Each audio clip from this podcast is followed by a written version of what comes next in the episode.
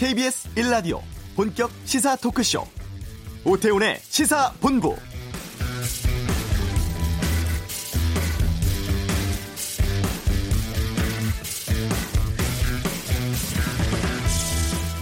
음주운전 처벌을 강화하는 내용을 담은 이른바 윤창호법이 오늘부터 시행됐습니다. 지금까지는 음주운전을 하다가 사람을 숨지게 하면 1년 이상의 유기징역에 처해졌지만 이제는 무기 또는 3년 이상의 징역형을 받게 됩니다. 또 음주운전으로 사람을 다치게 하면 1년 이상 15년 이하의 징역 또는 1천만 원 이상 3천만 원 이하의 벌금형을 받게 되죠. 경찰은 내년 1월 말까지 지속적으로 특별 단속하겠다고 합니다. 술자리와 모임이 많은 연말입니다. 술을 한 잔이라도 입에 댔다면 절대 운전대 잡지 않아야 하겠습니다. 오태훈의 시사본부 집 한 번 지으면 10년 늙는다는 말이 있습니다. 그만큼 힘들다는 뜻일 텐데 최근 토지 매입에서부터 설계, 입주까지 일반 조합원들이 공동으로 참여하는 주거 형태가 있다고 합니다. 잠시 후 이슈에서 알아보겠습니다. 어제 확대 경제장관 회의에서 나온 내년도 경제정책 방향에 대해선 경제 브리핑에 살펴보고 2부 정치를 둘러싼 가감없는 설전 정치화투 청와대 감찰반 논란과 12월 임시국회 등을 바라보는 여야의 날선 의견 듣겠습니다.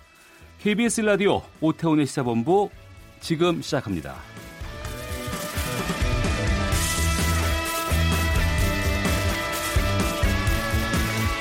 네, 오후를 여는 당신이 꼭 알아야 할 이 시각 가장 핫한 뉴스 김기화 기자의 방금 뉴스 시간입니다.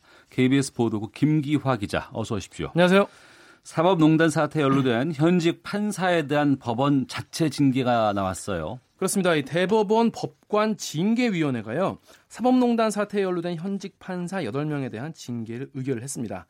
아, 징계 청구된 대상 법관 13명 중에서 3명은 정직, 4명은 감봉, 1명은 견책 처분이 내려졌는데요. 이 법관 징계법상 내려질 수 있는 최대 징계가 정직 1년이에요. 예. 그런데 모두 이거보다 훨씬 낮은 징계가 결정이 됐습니다. 그 징계 혐의와 내용은 어떤 겁니까? 어, 먼저 통합진보당 관련 소송에 개입한 혐의 등을 받고 있는 이규진 전 대법원 양형위 상임위원, 아, 사법행정 권 남용 문건 작성을 지시하고 묵인한 혐의를 받고 있는 이민걸 전 법원행정처 기획조정실장이 각각 어, 정직 6개월 처분을 받았습니다. 네. 통진단 통진단 관련해서 이 소송에서 재판부의 심증을 내비친 혐의 등을 받고 있는 박창현 전 전주지법 부장판사는 정직 3개월. 그리고 양승태 사법부 당시에 법원행정처 심의관을 지내면서 판사 블랙리스트 또 재판 거래 의혹 문건 작성에 관여한 어, 현직 부장판사들은 3개월에서 5개월의 이 감봉 처분을 받았습니다. 사법부의 독립성을 법관이 스스로 침해한 것 치고는 굉장히 징계가 가볍다는 얘기가 네. 아, 많이 나오고 있어요. 징계위원회는 이 징계 대상자 중 두 명은 징계 사유는 인정되지만 책임은 묻지 않겠다 이런 불문 결정을 그리고 세 명의 법관은 무혐의로 의결했습니다. 아, 징계 대상자의 구체적인 비위 내용은요 관보를 통해서 공개됩니다. 네. 정부의 산업 정책이 제대로 된 정책이 없다 이런 일각의 비판에 대해서 문재인 대통령은 뼈아픈 자성이 필요하다 이렇게 밝혔네요. 그렇습니다. 이 산업부를 비롯한 세 개 부처의 내년 업무 보고를 받기 위해서 어, 세종시를 찾았는데요. 여기서 한 얘기입니다. 문 대통령은 그동안 이 우리 산업의 어, 여러 어려움을 극복하기 위해서 혁신 성장을 정책 기준으로 제시하고 제조업의 고도화 그리고 4차 산업 혁명 대응을 추진해왔다라고 밝혔는데 하지만 현장에서는 아직까지 좀 효과를 체감하지 못하고 있고 그리고 이 조선 자동차 이런 제조업 밀집 지역이 아직 어렵다라고 진단을 했습니다. 네. 또 일각에서는 이 산업 정책이 제대로 된 게 없다 이런 비판이 나오고 어, 산업 생태계가 무너질지도 모른다 이런 우려가 나온다면서요. 이건 모두 정부가 이 뼈아픈 자성이 필요한 부분이다라고 말했습니다. 네. 바른미래당의 이학재 의원 오늘 자유한국당에 입당했죠. 네. 이 삼선의 이학재 의원이 오늘 바른미래당을 탈당하고 아, 자유한국당으로의 복당을 발표했습니다. 예, 당시 그 박근혜 전 대통령 탄핵 직전에 이 한국당을 떠난 지 2년 만에 이 친정으로 돌아가는 건데요. 이 의원은 이 오늘 국회에서 기자회견을 열고 보수 야권이 분열돼서 문재인 정부를 제대로 견제하고 감시하지 못한다 이런 국민의 따가운 질책을 받고 있다라면서 이 탈당 배경을 설명했습니다. 그러면서 이제 한국당으로 돌아가서 보수의 개혁, 통합에 매진하겠다. 더 힘있고 믿음직스러운 보수, 더 새로운 보수의 이름으로 문재인 정부의 폭주를 막겠다 이렇게 밝혔습니다. 네, 상당히 목소리 힘이 들어가셨어요. 아, 그 마음을 한번 읽어봤습니다. 예. 국회 정보위원장직도 맡고 있는데 이걸 두고 지금 바른미래당하고 한국당 사이에 갈등이 좀 심해졌어요. 그렇습니다. 이 바른미래당 입장에서는 굉장히 중요한 그 의원을 하나 이제 잃게 되는 건데요. 왜냐하면 이 바른미래당 김관영 원내대표의 말에 따르면 이 정보위원장 자리가 네.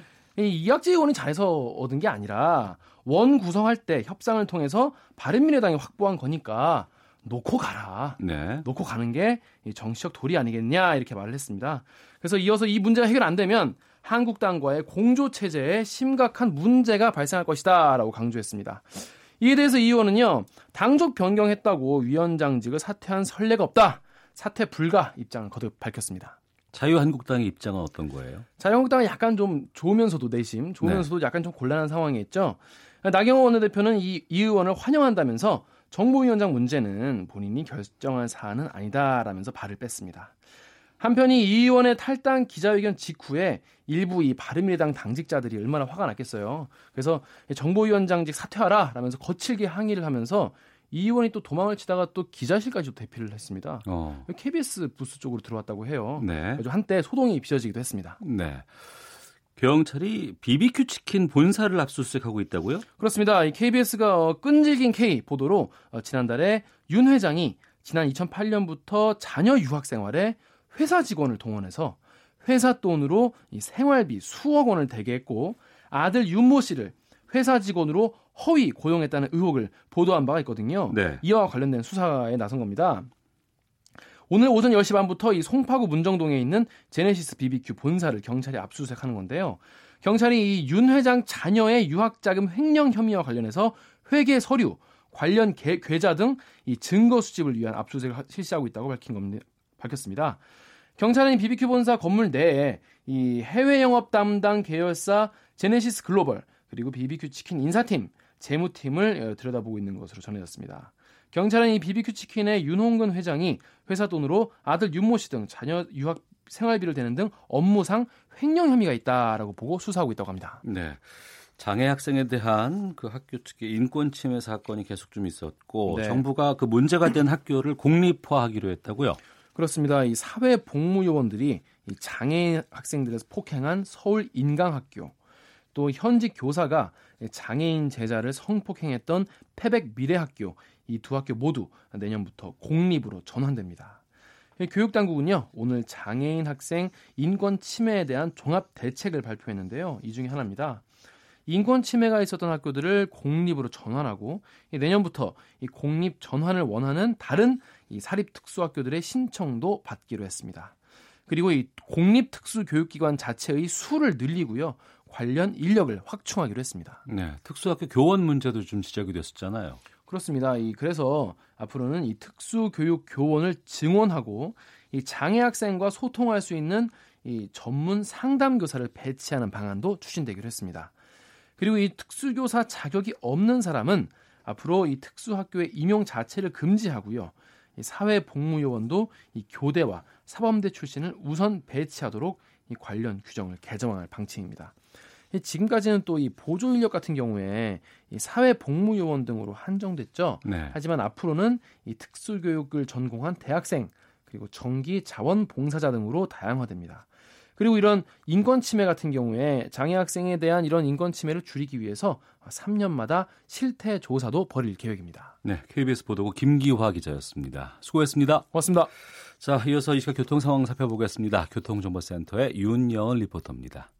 네, 중부내륙고속도로 창원 쪽 괴산 부근 정체가 극심합니다. 1차로가 작업 때문에 막혀 있어 5km 정체고요. 또 이전으로도 충주 부근 1km 구간에서 작업 여파 받고 있습니다.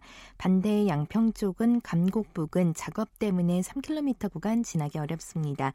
평택 제천고속도로 서평택 쪽도 금광 1터널 부근 2차로에서 작업 중이라 남한성 일대 3km가량 밀립니다.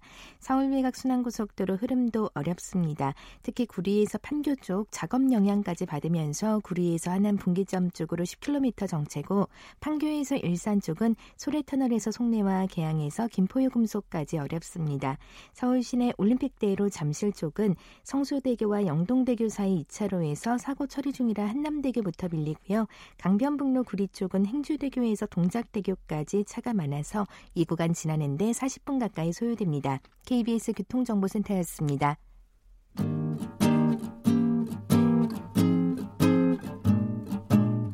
KBS 1라디오 오태훈의 시사본부 여러분의 참여로 더욱 풍성해집니다.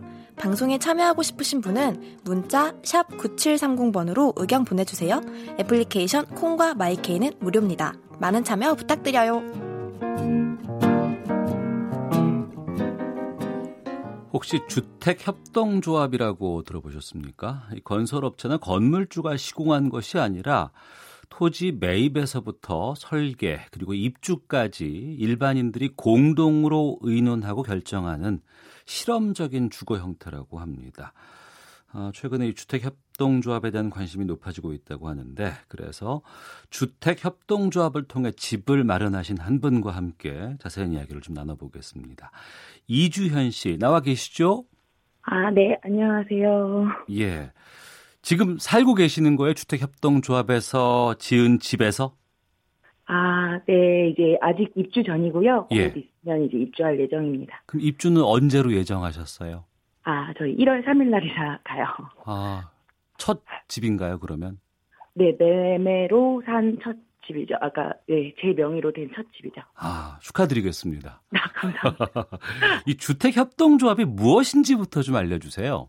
아, 네, 주택 협동조합은요, 그러니까 집을, 그, 주, 주택 소비자들이 자발적으로 모여서 자기가 살 집에 대해서 어, 토지 매입이, 매, 매입부터 설계, 시공까지 참여하면서 네. 협동조합이다 보니까 더불어 이제 그 같이 살 이웃들과의 공동체를 꾸리고 예. 함께 이제 법- 법인체로서의 협동조합을 꾸려서 어, 생활하는 어떤 형태의 주거라고 말씀드릴 수 있을 것 같아요. 예. 그러면 이주연 씨가 곧 입주하게 될 그 주택은 네. 어느 정도 크기에 얼마 정도 가격으로 입주를 하시게 되는 겁니까? 아, 이게 좀 집집마다 다 조금씩 차이가 있는데요. 예. 저희 집 같은 경우는 30평대의 거구 30평대고 예. 가격은 저희는 좀 아예 아토피가 있어서 마감재를 좀 신경 써서 하다 보니까 예. 조금 더 이제 가격이 올라서 3억 중반대. 어, 30평대가 3억 중반대예요. 네네. 토지가까지 포함해서요. 네네. 아, 그래 어딘데요? 사는 살게 되는 네. 곳이요? 경기도 덕양구 화전동. 화전이면 수색 옆에 있는 데 아닌가요? 아, 네. 가, 가까워요. 상암 좀 못 미쳐서. 여의도에서도 한 15km 정도밖에 안 될 것 같은데. 네 네, 맞아요. 어. 그러면 이게 주거 형태가 네. 공동주택, 공동체 주택이라고 말씀하셨는데 네네. 우리가 흔히 알고 있는 연립주택이나 빌라 같은 건가요? 그러니까 모양은 빌라에 가깝죠. 네. 가깝다는 건 어떤 뜻일까요? 아, 그러니까 빌라의 형태로 이렇게 왜냐면 아파트처럼 높지 않고 예. 화전동 같은 경우는 또 고도 제한이 있어서 4층 이상 건물은 올릴 수가 없어서 4층이 최고 높이거든요. 네. 근데 그 안에 어, 일반 빌라랑은 다른 점들이 그 안에 집들이 다 구조가 다 달라요. 저희가 아, 예. 설계 설계에 직접 참여해서 본인이 원하는 바들을 이렇게 반영해서 집이 좀 지어지다 보니까 집집마다 구조가 좀 달라서 그런 면이 이제 좀 많이 차이가 나요. 아, 빌라 같은 경우에는 분양할 때거나 아니면은 모델하우스 보고 우리가 구입을 하게 되는데 그게 아니고 직접 이주연 씨가 입주하게 될 그 주택을 설계까지 다 보시고 계획하신 거군요. 네네. 그래서 이거 맨 처음에 이 시행 단계에서 예. 어, 내가 생각하는 집의 어, 모습은 어떤 건지 어떻게 보면 좀 맞춤형이라고 해야 될까요? 예. 어, 나는 방, 뭐, 사람마다 방, 어떤 방은 크고 어떤 방은 작았으면 좋겠고, 음. 그리고 또, 뭐, 방은 작아도 되니 거실이 컸으면 좋겠고, 이런 요구 사항이 다르잖아요. 네. 그러니까 그런 것들이 좀 반영되다 보니까 18가구가 같이 지었는데, 하나도 같은 집이 없어요. 아, 그렇군요. 네. 어, 아파트, 빌라, 단독주택이 아닌 이 주택협동조합을 통해서 집을 선택한 이유가 특별히 있으십니까? 아, 그러니까 제가 두 가지 이유가 있는데요.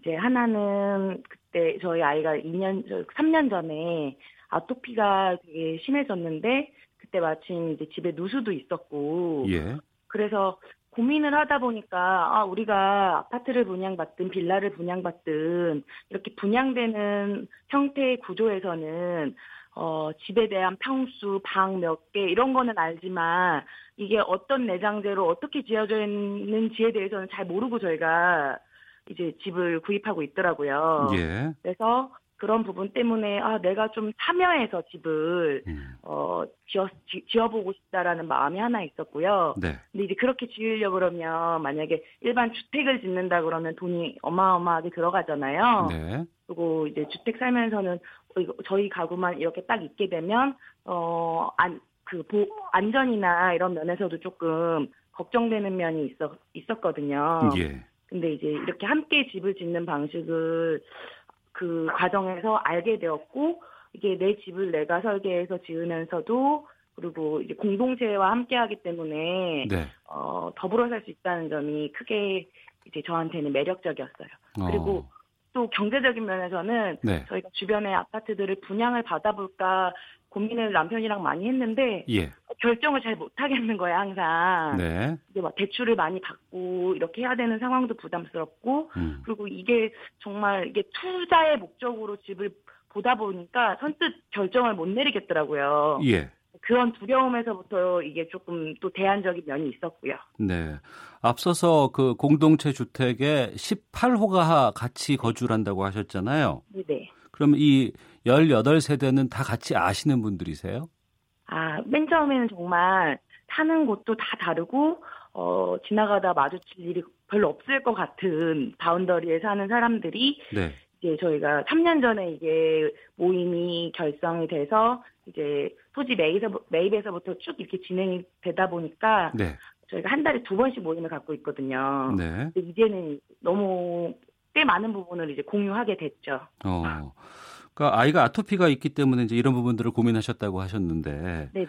그러면 안에 있는 마감재 같은 것들은 직접 내가 선택하고 다 고를 수 있고 그것을 반영해서 주택을 완성할 수도 있어요? 이게 뭐, 어, 모든 케이스가 다 그런 건 아닐 텐데요. 예. 근데 이제 그런 선택권에 있어서 자유도가 좀 많이 높은 편이에요. 음. 그래서 저희 집 같은 경우는 뭐 벽지랑 바닥재 그 바닥 마감재 같은 경우는 네. 좀 예, 신경을 써서 골랐고 그게 이제 요구 사항이 반영이 됐죠. 음.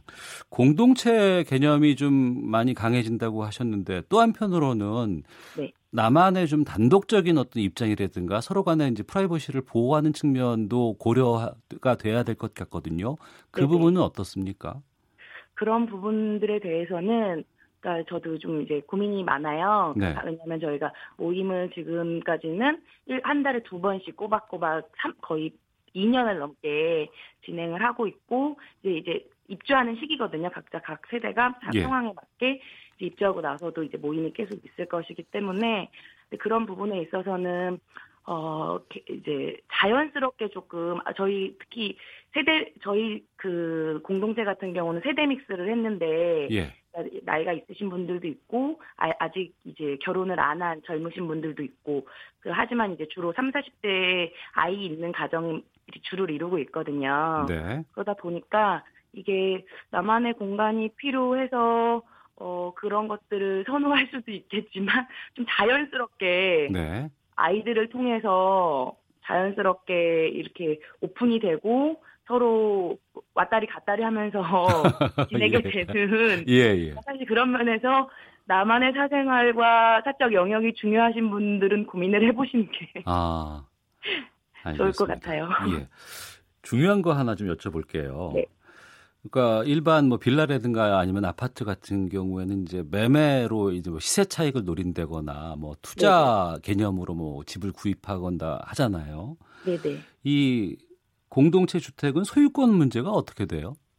아 이게 어쨌든 저희가 법인 협동조합으로서의 법인이 있고 예. 그 안에 각 가구가 조합원으로 들어가서 있는 것이기 때문에 그리고 또 이제 그 공용시설로 커뮤니티 센터가 있는데 네. 거기에 대한 지분으로 이제 또 각 가구가 들어가 있고요. 예. 그러다 보니까 이게 그냥 부동산에 집을 내놓고 팔고 이런 구조가 아니라 예. 네, 이제 조합원 한, 만약에 이게 조합원 한 명이 나가고 새로 신규로 들어오는 네. 구조가 되다 보니까 쉽게 뭐 이렇게 어 매매 형태로 어 팔고 이렇게 하는 개념은 좀 아닌 거죠.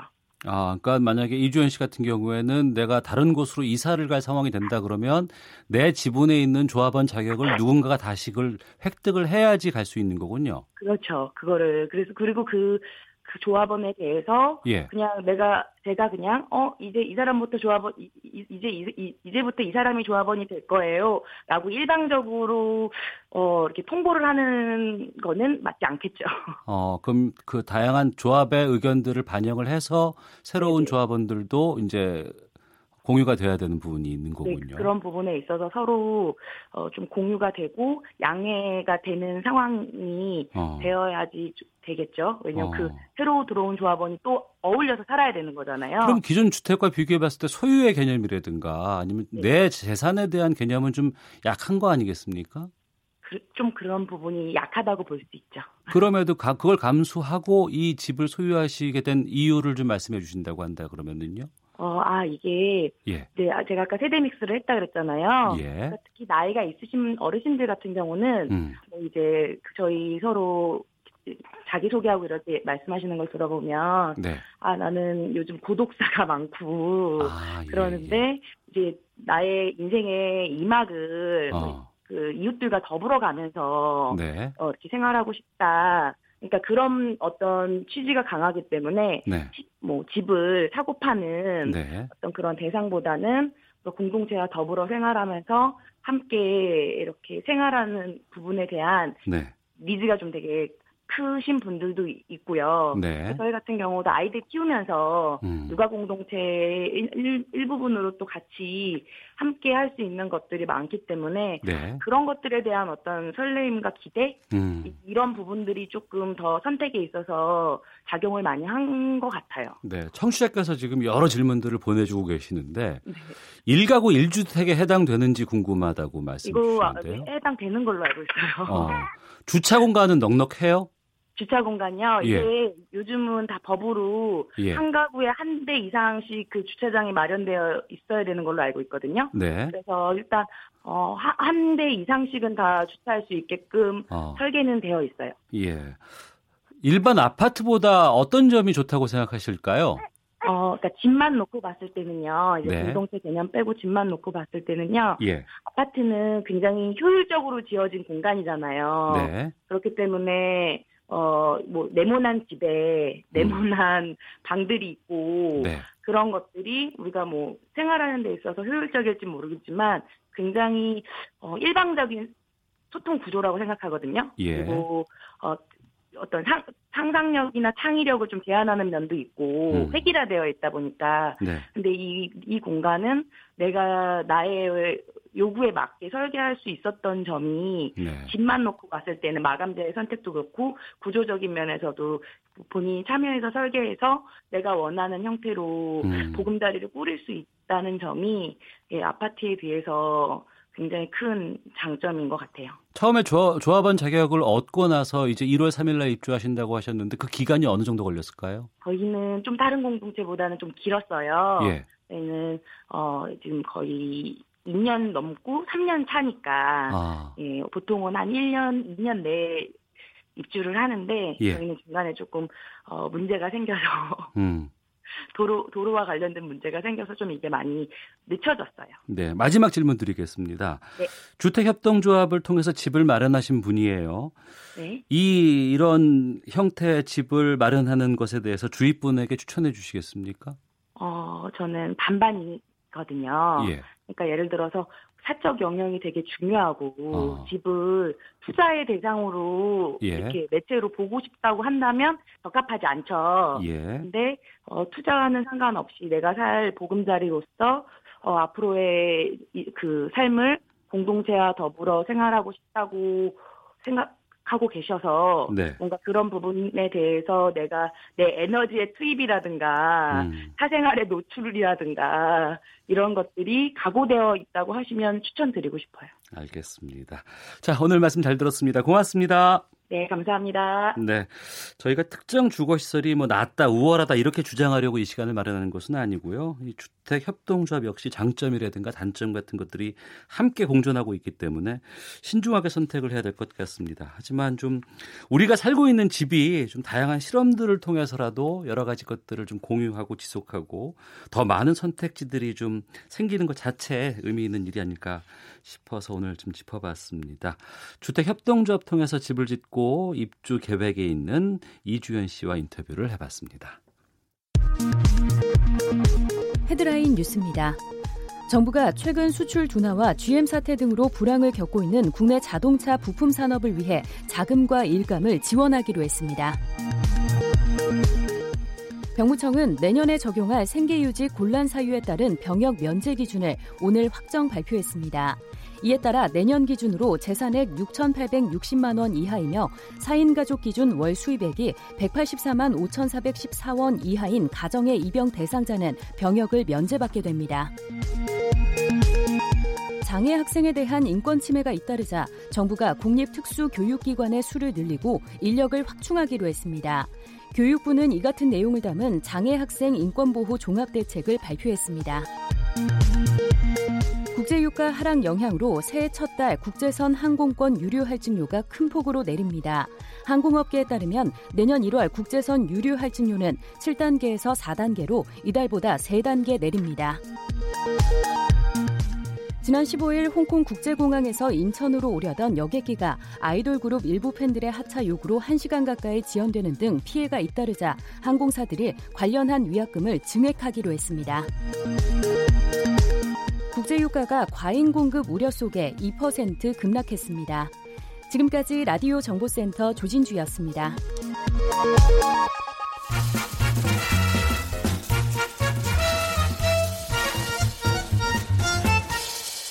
오태훈의 시사본부. 네, 시사본부 듣고 계신 지금 시각 12시 47분 지나고 있습니다. 한 주간의 경제 이슈를 알기 쉽고 재미나게 풀어보는 시간, 시사본부 경제브리핑. 정부가 어제 문재인 대통령 주재로 확대 경제장관 회의를 열었습니다.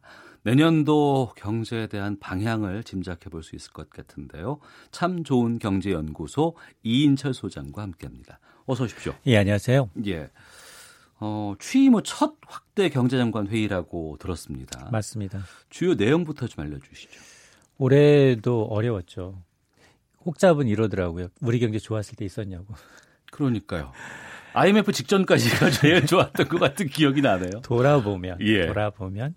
근데 내년도 올해만큼 어려울 것이다라는 지적이 잇따르고 있죠. 그리고 문재인 대통령도 어제 처음으로 음, 소득주도 성장의 속도 조절 가능성을 언급을 했습니다. 네.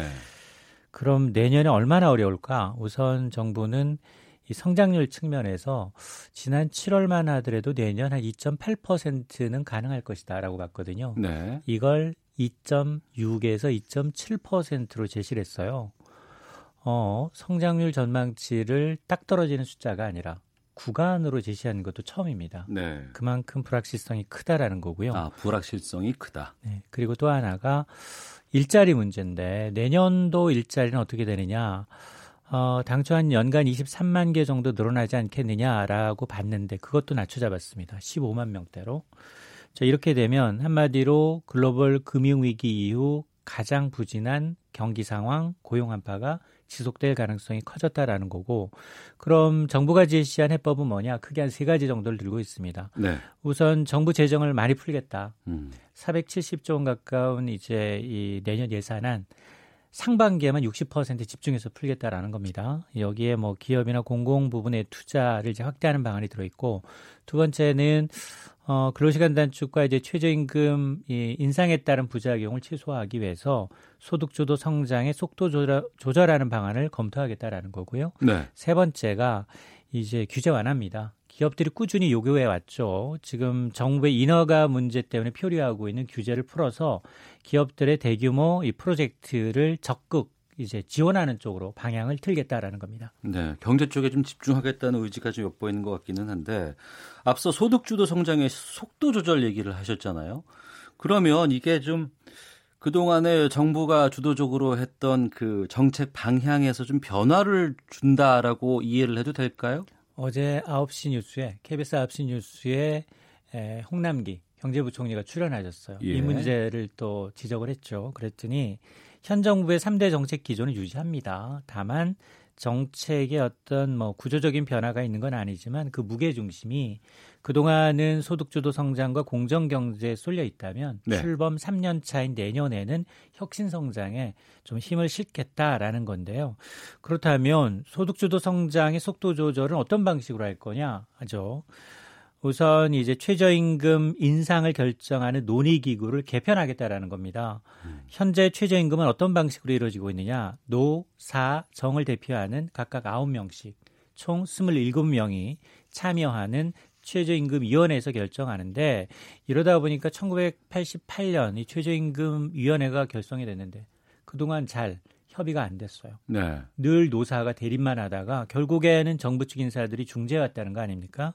이런 폐단을 없애기 위해서 2020년 최저임금 논의는 아예 2단계로 이원화해 보자라는 겁니다.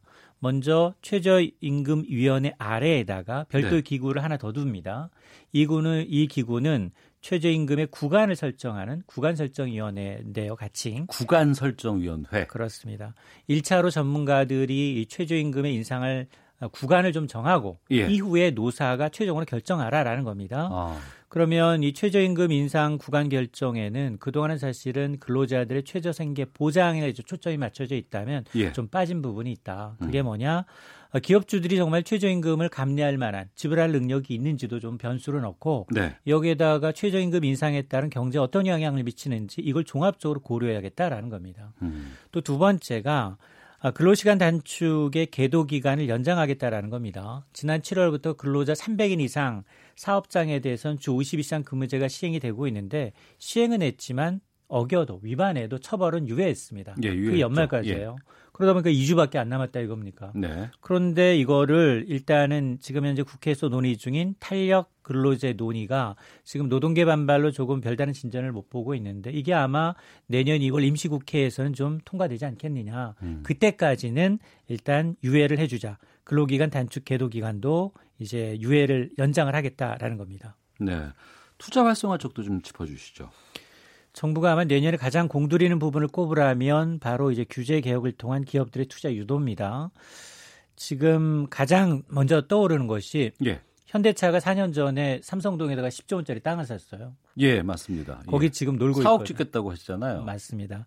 뭐 글로벌 비즈니스 센터 짓겠다고 했는데요. 여기가 이런 큰 건물이 들어서면 환경 영향 평가를 합니다. 네, 다 교통량이 하죠. 증가하겠죠. 예, 예. 그러다 보니까 이걸 내줄 수가 없는 거예요. 음. 그게 지금 4년 동안 지지부진한데 이걸 일단 풀겠다. 이거 단독 프로젝트임에도 불구하고 3조 7천억 원짜리다라는 거고요. 또 하나가 지금 SK 하이닉스도 수도권에 공장 증설을 원하고 있어요. 왜냐하면 지금 중국이 계속해서 추격하고 있죠. 선제적으로 대응하기 위해서 공장은 필요하고 그러면 대기업과 중소기업의 업체가 함께 입주하는 이 반도체 클러스터 조성 이것도 단일 프로젝트로는 1조 6천억 원짜리라는 겁니다. 네. 또 이외에도 이제 외국인 관광 유치를 해서 서울 시내에다가 이 창동이란 데다가 이제 케이팝 전용 공연장까지도 내년 상반기에 추진하겠다라는 건데 한마디로 기업들이 지금까지 요구해왔던 이 투자를 가로막는 규제를 없애서 민간 일자리 창출을 유도하겠다라는 겁니다. 네. 내수 활성화를 위해서 그 승용차 살 때 내는 개별 소비세 인하를 상반기까지도 연장해 주기로 했어요. 이게 지금 주변에 개별 소비세 인하 때문에 차량 사신 분들 있으신가요? 아니요, 없어요. 거의 없죠. 예, 예. 세금 깎아주겠다는데 자동차 잘 안 팔려요. 음. 이게 궁여지책으로 정부가 정말 올 연말까지 한시적으로 적용하기로 했는데 이거 자동차 개별 소비세 인하를 내년 6월까지 상반기까지 연장하겠다라는 겁니다. 이게 실제로 예를 들어 보면 출고 가격이 2천만 원인 신차의 경우에 세금 인하 혜택이 한 43만 원 정도예요. 거기다가 지금 연말이기 때문에 자동차 회사들이 제각각 마케팅을 하고 있어요. 뭐 이 자체 할인을 더하게 되면 차량 한 대당 이 수백만 원까지 할인 효과가 있는데 정작 소비자들의 반응은 무덤덤하답니다. 이미 살 사람 대부분 다 샀고요. 네.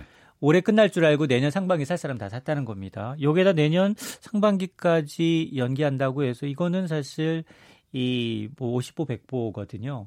미리 땡겨받는 조산모사격이어서 내년 연장한다고 해서 후내년 살 사람들이 내년 상반기까지도 구매를 할 거냐 네. 이 부분에 대해서는 다소 의, 의, 의구심이 있고요. 또 하나가 이번에 이제 정부는 관광 활성화를 위해서 서울 등을 중심으로 시내 면세점을 추가로 설치하겠다. 이것도 논란인데 일부 면세점들은 적자가 심화돼 가지고 자진 면허를 반납하고 있거든요. 특히 이제 중국의 굉장히 의존도가 크기 때문에 일부 면세점을 제외하고는 굉장히 적자입니다. 또 하나가 정부가 지금 가장 기대를 걸고 있는 게 공유 숙박 문제예요. 네, 네. 지금은 국내에 남는 집 해외 외국인한테만 허용합니다. 음. 외국인이 체류만 가능하죠. 내국인한테도 적어도 180일 6개월 정도는 허용하자라는 방안을 추진하겠다는 겁니다. 근데 취지는 좋은데 지금 당장 공유 경제하면 차량 공유, 카풀이 지금 벽에 걸려 있어요.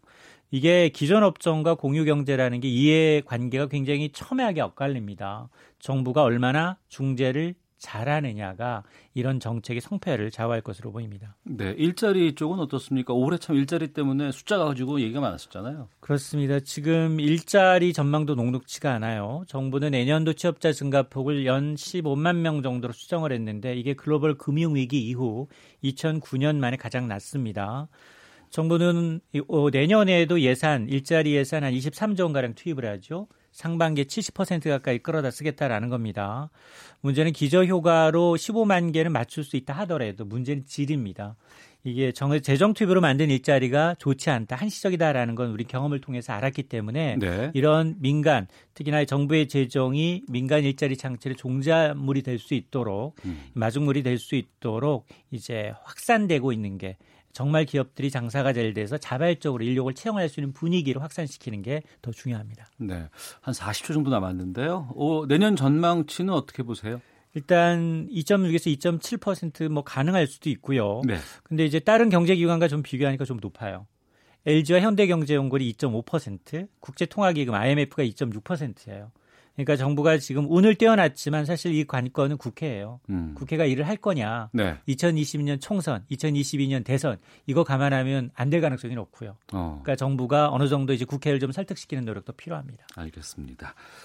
시사본부 경제브리핑 참 좋은 경제연구소 이인철 소장과 함께했습니다. 말씀 고맙습니다. 네, 감사합니다. 1부 여기서 마치겠습니다. 자, 오늘 어제부터 12월 임시국회 개막했습니다. 어, 2부 정치화투에서 이 부분 살펴보도록 하겠습니다. 하재근의 문화살롱 2018년을 총결산하는 시사본부 연예대상으로 준비를 했습니다. 뉴스 들으시고 잠시 후 2부에서 뵙겠습니다.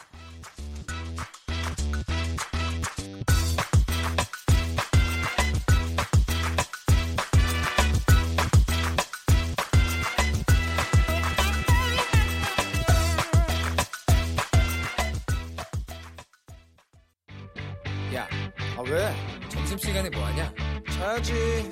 야, 그러지 말고 이거 한번 들어봐. 아, 뭔데? 지금 당장 라디오를 켜봐 나른한 오후 깨울 시사 토크쇼 모두가 즐길 수 있고 함께하는 시간 유쾌하고도 신나는 시사 토크쇼 오태훈의 시사본부. 네, 오태훈의 시사본부 매주 화요일 현안 둘러싼 여야 국회의원들의 가감없는 설전 정치 화투가 있습니다. 먼저 더불어민주당의 김성환 의원 자리하셨습니다. 어서 오십시오. 네, 안녕하세요. 김성환입니다. 반갑습니다. 예, 그리고 바른미래당의 최입의 의원 나오셨습니다. 예, 안녕하세요. 최입입니다. 예. 먼저 청와대 뉴스부터 좀 저희가 짚어보도록 하겠습니다. 전 청와대 특감 반원 저희가 어제까지는 그냥 김모 씨라고 얘기를 했는데 워낙에 다 이름이 다 밝혀져가지고 김태우 예. 씨거든요. 첩법하고 폭로가 계속되면서 파문이 확산되고 있습니다. 또 각 언론사마다 이걸 다루는 또 방향도 좀 달라지는 것 같고요. 예. 먼저 김성환 의원께서는 이 부분에 대해서 좀 말씀을 좀 부탁드릴게요. 어떤 상황이 있는 건지. 우선 객관적인 상황을 다시 한번 보면 네. 김태우 씨가 자기 친구가 연루된 뇌물 사건 수사 정보를 경찰청 특수수사과 가서 사적으로 알아보고 이제 그것이 문제가 되던 차에 본인이 감찰하는 부서에 소위 셀프 채용이 되려고 5급으로 네. 그게 이제 문제가 돼서 어 이제 그 일- 일종의 이제 원- 원부대로 복귀를 시켰는데 어 계속 이제 물타기를 하고 내용을 흘리고 이제 최근에는 아예 특정 신문에 자기가 작성한 첩보 보고서를 몽창 다 흘려서 네. 그런 일이 지금 이- 진행이 된 거잖아요. 그래서 마치 본인이 그 우윤근 대사 첩보건 때문에 음. 희생된 것처럼 이- 네. 일종의 희생양 코스프레를 하고 있는데 이 내용으로 보면 우- 우 대사는 본인이 야당 시절에 검찰 조사를 해서 이미 어, 사- 사건이 종료된 거잖아요. 혐의 없음으로. 네. 그런 건을 마치 어, 청와대가 문제가 있는 것처럼 음. 하고 있어서 청와대가 아, 일종의 이제 미꾸라지 얘기를 하고 있는 거죠. 네. 그- 그래서 사건의 내용을 그 곰곰이 보면 이거는 실제로 개인 비리의 문제이고 그 특감 반원의 개인 비리의 문제여서 음. 그 부분에 대해서 청와대가 어, 적극적으로 대응하고 있고 국민들이 잘 살펴보면 이 부분에 대해서 뭐 큰 혼란이 없을 거라고 생각합니다. 네. 전 특감 반원의 개인 비리 차원이었다라고 말씀해 주셨고요. 또 이 김태우 씨는 현 정권에 미움받아서 쫓겨났다 뭐 이렇게 주장도 하고 예. 있는 것 같은데 바른미래당의 김관영 원내대표께서는 과거 그 박근혜 정권의 십상시가 생각난다 뭐 이런 얘기까지도 예. 하셨는데 예, 최희배 의원께서 말씀해 주시죠. 그 십상시 문건 파동이 어, 박근혜 정부 때 이제 똑같이 청와대에 있던 그 박관천 경정이 이제 청와대 문건을 들고 나와서 이제 그거를 언론에 폭로하면서 이제 문제가 발생됐던 건데요. 그러니까 지금 김태우 수사관도 이제 청와대에서 어, 본인이 작성했던 문건들을 들고 나와서 지금 이제 언론에 어, 폭로를 한 것인데 앞서 저희 김성환 의원님 말씀하신 것처럼 이게 개인의 비리를 덮으려고 하는 어떤 그런 이제 물타기의 뭐 그 가능성도 충분히 있다고 봅니다. 하지만 이제 어 지금 그 김태우 수사관이 얘기한 내용들 중에 그 과거에 검찰의 수사로 종료된 부분도 있지만 그렇지 않은 부분도 있습니다. 특히나 어그 지인으로부터 이제 뭐 무슨 뭐 사업가 장모 사업가한테 천만 원을 받았다.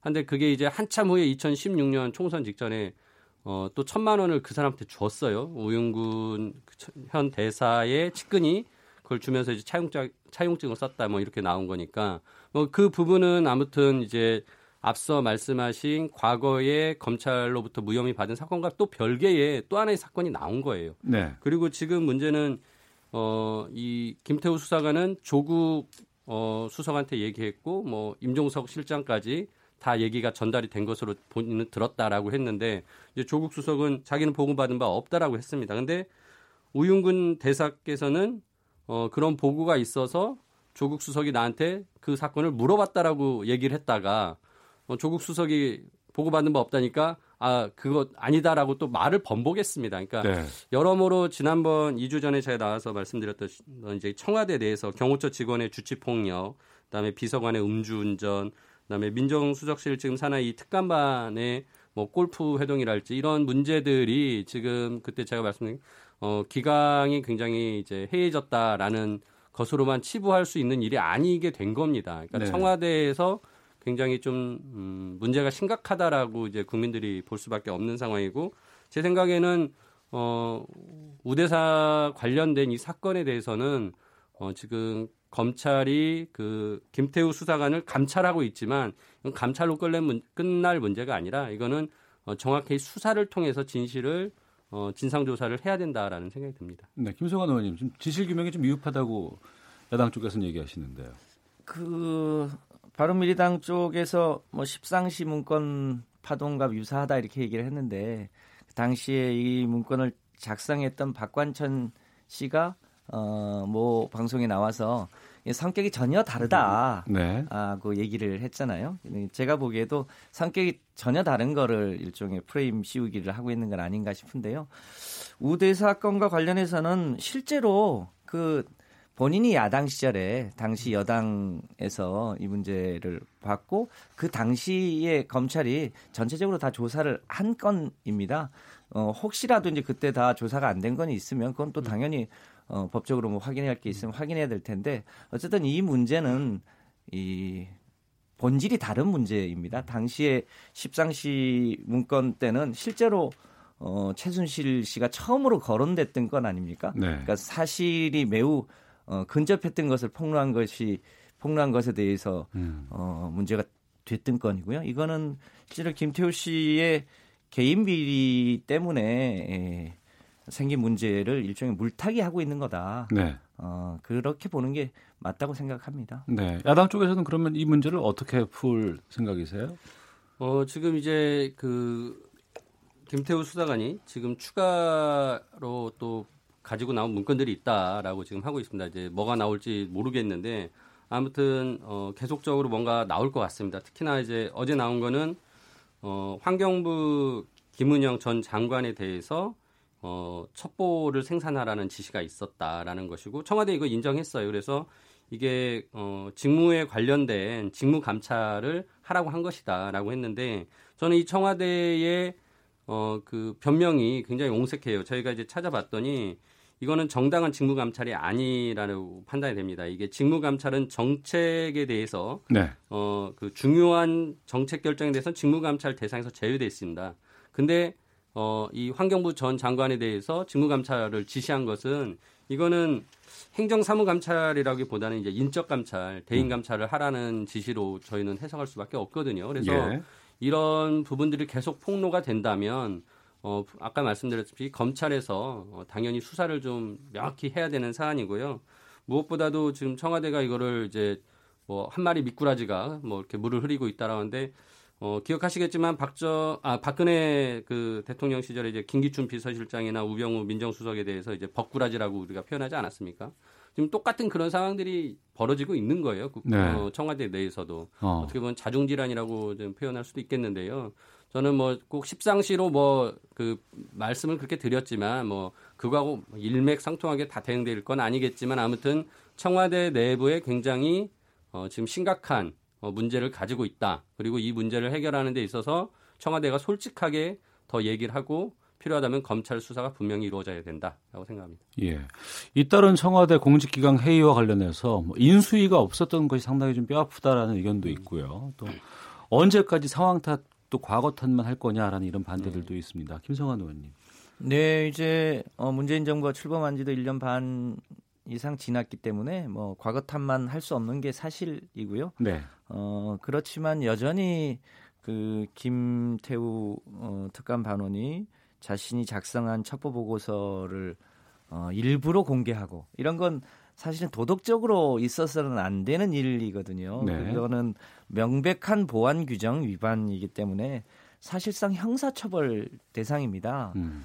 그 내용의 진위를 떠나서 그리고 그 대부분의 사실을 지금 청와대가 적극적으로 해명하고 있고 많은 분들이 어 박근혜 정부 때의 그 십상시 문건하고는 성격 자체가 다르다고 보고 있기 때문에 네. 이 마치 어 얼마, 전이죠 심재철 의원께서 청와대 업무 추진비를 그 공개한 적이 있잖아요. 예, 예, 예. 그 과정에서 우리 국민들이 청와대가 매우 엄격하게 업무 추진비를 쓰고 있다는 것을 역으로 알게 됐 는데요. 음. 이번 계기도 어, 그렇게 아마 되지 않을까. 그래서 감찰 반원들이 특권을 가지고 행사를 못하게 하면서도 일종의 절제된 권력으로 가는데 어, 기여하는 계기가 될 수 있도록 어, 하면 좋겠다고 생각합니다. 네.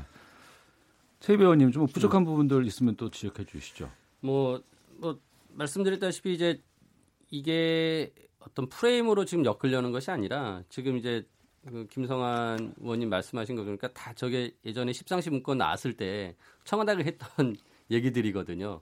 그러니까 한 사람의 일탈행위다. 그리고 오히려 그렇게 문건을 가져 나온 게 그게 더 문제다. 뭐 이런 식으로 이제 어 국기 문란이니 뭐 이런 단어를 써가면서 오히려 당시에 그 논점을 흐트리려고 했던 거거든요. 그래서 음. 저는 어, 그런 부분에 대해서 좀 이번 정부는 지난 정부와 다르다는 걸 보여주기 위해서는 보다 솔직하게 제가 보기에는 이런 부분에 대해서 진상 조사하고 청와대 내부에서 이런 부분에서 책임질 분은 책임져야 된다. 그래서 지난번에 제가 말씀드렸다시피 그 민정수석실에서 일어난 이런 사건들에 대해서 그러면은 그 책임자가 누구냐? 결국 조국 수석이거든요. 근데 조국 수석은 나와서 계속 지금 해명하고 어, 있는데 저희가 보기엔 변명으로밖에 안 들리는 거거든요. 본, 본인이 책임질 건 좀 책임지고 이럴 때는 과감하게 이제 어, 인사적인 어떤 조치도 당행, 단행해야 되는 거 아닌가라는 생각이 듭니다. 알겠습니다. 아, 휴대전화 뒷번호 8426 쓰시는 분께서는 청와대 내부 시스템 오작동이 시작된 것이 아닌가 생각됩니다라고 의견 주셨고요. 7516번님은 김태우 비서관의 개인 비리가 묻히는 일은 없어야 될 것 같습니다라고 의견 주셨습니다. 어, 이번 그 이 김수사관 폭로 관련된 것이 앞으로 있을 대, 대통령 지지율에 어떤 영향을 줄지도 관심입니다. 어제 발표된 여론조사에서 좀 특이한 부분이 20대 남성의 어, 문재인 대통령 지지율이 최저치를 기록했다고 해요. 네. 김성환님 이 뉴스 접하셨죠? 예. 예. 원인이 뭐라고 보십니까? 네, 뭐 여러 가지가 있을 수도 있겠습니다만 아주 독특하죠. 네. 20대 남성은 20%대, 20대 여성은 60%대. 그 남성과 여성 차이가 확연하게 네, 확연하게 드러났는데 아무래도 그 20대 남성들과 관련해서 보면 얼마 전에 그 양심적 병역 거부와 관련된 그 판결이 있었잖아요. 예.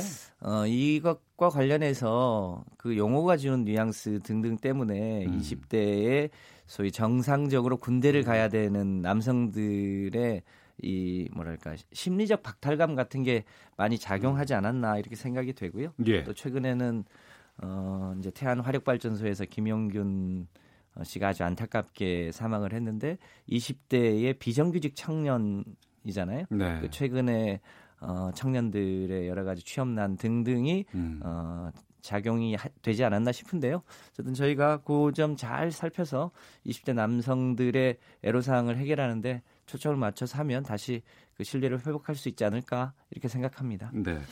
최희배 의원께서는 어떻게 진단하셨어요? 그 말씀하신 뭐 병역 어 거부 그러니까 양심적 병역 거부에 대한 부분도 있겠지만은 최근에 제가 재밌는 또 내용을 하나 들었는데요. 네. 그게 이제 그 경찰 그 채용을 이제 하는데 우리 공무원 증원을 하면서 경찰 채용 규모도 늘렸는데 그 여경 채용 비율을 높였다고 합니다. 네. 근데 그 카페에 어 그거에 대한 이제 어대 그 반응이 음. 굉장히 이제 그 남성들이 오히려 불이익을 어, 받고 있다. 불이익 받다, 역차별 당하고 있다라는 그런 내용들이 있는 거예요. 그래서 뭐 어, 제가 이제 생각나는 내용은 그러니까 오히려 그런 거 비율 만들지 말고 동등한 그 체력 검사에서 뽑는 게 더 낫지 않냐 뭐 이제 이런 얘기가 나오는 거죠. 그러니까 어떻게 보면은 지금 20대 어 남성들이 오히려 현 정부 들어와서 어 자신들의 어떤 요구들이 반영되지 않는 그리고 거꾸로 여성들에 대해서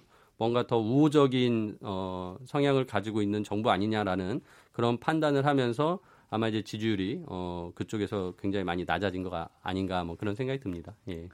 알겠습니다. KBS 라디오 오태훈의 시사본부 더불어민주당의 김성환 의원, 바른미래당의 최 의원, 최이배 의원과 함께 정치화투 다음 주제로 좀 이어가도록 하겠습니다. 어제 취임 후 첫 확대 경제장관 회의를 문재인 대통령이 주재를 했습니다. 통일, 외교, 국방, 법무장관을 뺀 모든 부처의 장관들이 참석을 했다고 하는데 경제를 좀 중요하게 다루겠다는 의지의 표현이라는 얘기도 나오고 있습니다. 김성환 의원님, 어제 확대 경제장관 회의 좀 평가해 주시죠. 네, 그 대통령께서 어, 경제 사회의 수용성과 이해관계자의 입장을 조화롭게 고려해서 국민의 공감 속에서 경제 정책을 추진하는 필요가 있다 이렇게 말씀을 하셨잖아요. 네. 그리고 이제 해석을 보자면 최근에 이제 굉장히 빨리 올라간 최저임금 등이 경제에 미치는 영향 네. 이런 걸좀 어, 잘 관찰하고 또 차제에 음. 최저임금 인상을 결정하는 방식 자체가 네. 우리 경제의 수용성이라든지 어, 기업주의 지불 능력이라든지 이런 걸 좀 객관적으로 반영해야 되는데 이게 이제 대체로 어, 노동계 입장을 많이 반영하는 반면에 자영업 하시는 분들의 이해는 어, 최저임금을 산, 산정하는데 반영이 잘 안 돼 있거든요. 네. 그래서 이제 그런 분들 그런 부분들을 어, 차제에 어, 어, 필요하면 이제 입법도 하고 어, 방식을 바꿔서 그러니까 2020년에 최저임금을 2019년 어, 5월 달쯤에 하게 되잖아요. 네. 그 이전에 이제 최저임금의 어, 결정 방식들을 바꾸겠다 이렇게 음. 해서 우리 경제가 충분히 어, 좀더 어, 국민들 수용성을 맞춰가겠다고 하는 대통령의 의지 표현이라고 생각합니다. 네. 저희 여당에서도 그런 취지들을 감안해서 어, 최저임금의 결정 방식이라든가 이 탄력 근로제를 시행하는 방식이라든가 그 시기를 정하는 것 등등도 우리 사회의 이제 경제 사회 이 위원회에서 여러 가지 사회적 타협들을 할 예정이잖아요. 네. 그런 것이 어, 입법으로 뒷받침될 수 있도록 그렇게 해볼 예정입니다. 네. 최 의원께서는 어제 네. 회의 어떻게 보셨어요? 어, 굉장히 이제 뒤늦은 감이 있다라는 생각이 듭니다. 그러니까 지금까지 확대 경제 장관회의를 한 번도 안 했다라는 거잖아요. 1년 8개월 동안. 네. 그러니까 어떻게 보면은 청와대 중심으로 경제 정책이 너무 강하게 추진되었던 거죠. 그게 이제 대표적으로 소득주도 성장론과 최저임금 인상이었다는 부분이고요. 어, 지금에서야 이제 아무튼 어, 청와대 중심에서 좀 내각을 어, 중심으로 이동한 것에 대해서는 그나마 이제 긍정적이라고 평가를 할 수 있겠습니다. 그리고 어, 지금까지 어떻게 보면은 최저임금 급격한 인상에 대한 부작용을 그렇게 많이 이제 어, 얘기를 해왔는데 어, 이제 그걸 좀 인정하신 부분이 있고 그리고 그거에 대해서 보완책을 마련하겠다라는 말씀도 하셨고 이제 그런 부분들은 뒤늦은 감이 있지만 아무튼 다행이다라는 생각이 듭니다. 근데 저는 조금 더 어, 이제 좀 개인적인 입장으로 좀 실망스러운 부분이 예. 어제 공정 경제에 대한 말씀을 한 마디도 안 하셨어요. 그러니까 어제 주요 내용은 투자를 확대해서 경기를 활성화시키겠다라는 건데 이거는 이전에 이명박 박근혜 정부 때 했던 얘기하고 너무나 똑같은 얘기를 또 하신 거예요. 음. 저는 문재인 정부가 과거 정부하고는 좀 다르게 어, 좀 더 공정한 경제 생태계를 만들기 위한 뭐 경제 민주화 과제들, 뭐 재벌 개혁이랄지 대기업과 중소기업 간의 어, 불공정 거래 근절하는 거, 뭐 상생 협력을 더 추구하는 거, 뭐 이런 것들에 대한 어, 요구를 좀 받아 안으실 줄 알았는데 그런 부분들이 계속 뒷전으로 밀려나는 것 같아서 아쉽습니다. 11월 달에 공정경제 전략회의를 주재하시면서 그때 굉장히 공정경제에 대해서 강하게 말씀하셨는데 네. 12월 달에 와서는 언제 또 그랬냐는 듯이 음. 어, 투자 확대와 이런 쪽에 또 너무 방점이 옮겨가는 걸 보면서 어, 소득주도 성장, 뭐 혁신 성장, 공정 경제가 세 가지 축으로 같이 간다라고 계속 말씀하시면서 어떻게 보면 그 세 개의 어, 비중을 너무 균등하게 두려고 하다 보니 우왕좌왕하고 있는 것이다라는 생각하고요. 저는 아무튼 항상 말씀드리지만은 공정 경제가 가장 우선이다. 왜냐면은 공정한 경제 생태계가 마련되지 않은 상황에서 성장을 하면 결국 그 과실이 대기업과 그 대기업에 있는 근로자들만 누리고 우리 중소기업, 중소기업 근로자들, 자영업자에게 안 오거든요. 그래서 이 공정 경제에 대한 좀 방점을 더 많이 찍어주셨으면 하는 어, 요청을 드립니다. 네. 제 배우님 참 좋은 말씀 주셨는데 예. 그 공정경제가 매우 중요하죠. 그 공정경제와 관련된 여러 가지 입법 과제들이 대부분 지금 국회에 와 있는데 어, 대부분 이게 야당의 협조가 잘 안 돼서 어, 아직 입법이 채 안 돼 있거든요. 네. 말씀 주셔서 우리 그렇죠. 어, 자유한국당이 이제 반대를 아주 세게 하시는데 음. 우리 바른미래당에서 좀 적극적으로 협조해 주시면 어, 그 공정 경제와 예. 관련된 여러 가지 법률이 빨리 처리가 돼서 네. 그 바탕 위에 어, 혁신 성장을 할 수 있는 음. 여러 가지 장치가 같이 붙어서 음. 앞에서도 끌어주고 또 그 격차가 크지 않게 날 수 있도록 하는 그런 이제 제도적인 완성을 하는데 우리 최 의원님이 예. 많이 좀 도와주시면 감사하겠습니다. 예, 제가 뭐 상법이나 공정거래법은 뭐 제가 주 전공이고 어, 그 부분에서 계속 그 개정에 대해서 노력을 하고 있는데요. 말씀하신 것처럼 이제 한국당을 이끌어내려면 근데 저 혼자 해서는 안 됩니다. 이게 민주당도 적극적으로 나서줘야 하는데 민주당이 안 나서 주세요. 어, 적극적으로 하겠습니다. 예, 또 하나는 아쉬운 게 이게 법 개정을 안 하더라도 네. 시행령이나 이 행정권으로 할 수 있는 부분들이 많이 있는데 솔직히 1년 8개월 동안 그 공정 경제에 대해서 정부가 얼마나 뭘 했는지 그리고 그걸로 인해서 중소기업들이 얼마나 나아졌는지를 봤을 때 별로 나아진 게 없습니다. 그런 면에서는 좀 정부가 더 적극적으로 현장에서 어 진짜 정부의 그 권한을 어, 행정력을 제대로 행사를 하면서 이런 뭐 불공정 거래나 일감 몰아주기 근절을 시키는데 더 적극적으로 나서주기를 어, 또 다시 한번 재촉한다고 말씀드립니다. 예. 내년도 최저임금이 지금 8,350원으로 정해져 있는 거잖아요. 1월 1일부터 그것이 적용되는 겁니까? 어떻습니까? 그렇죠. 예.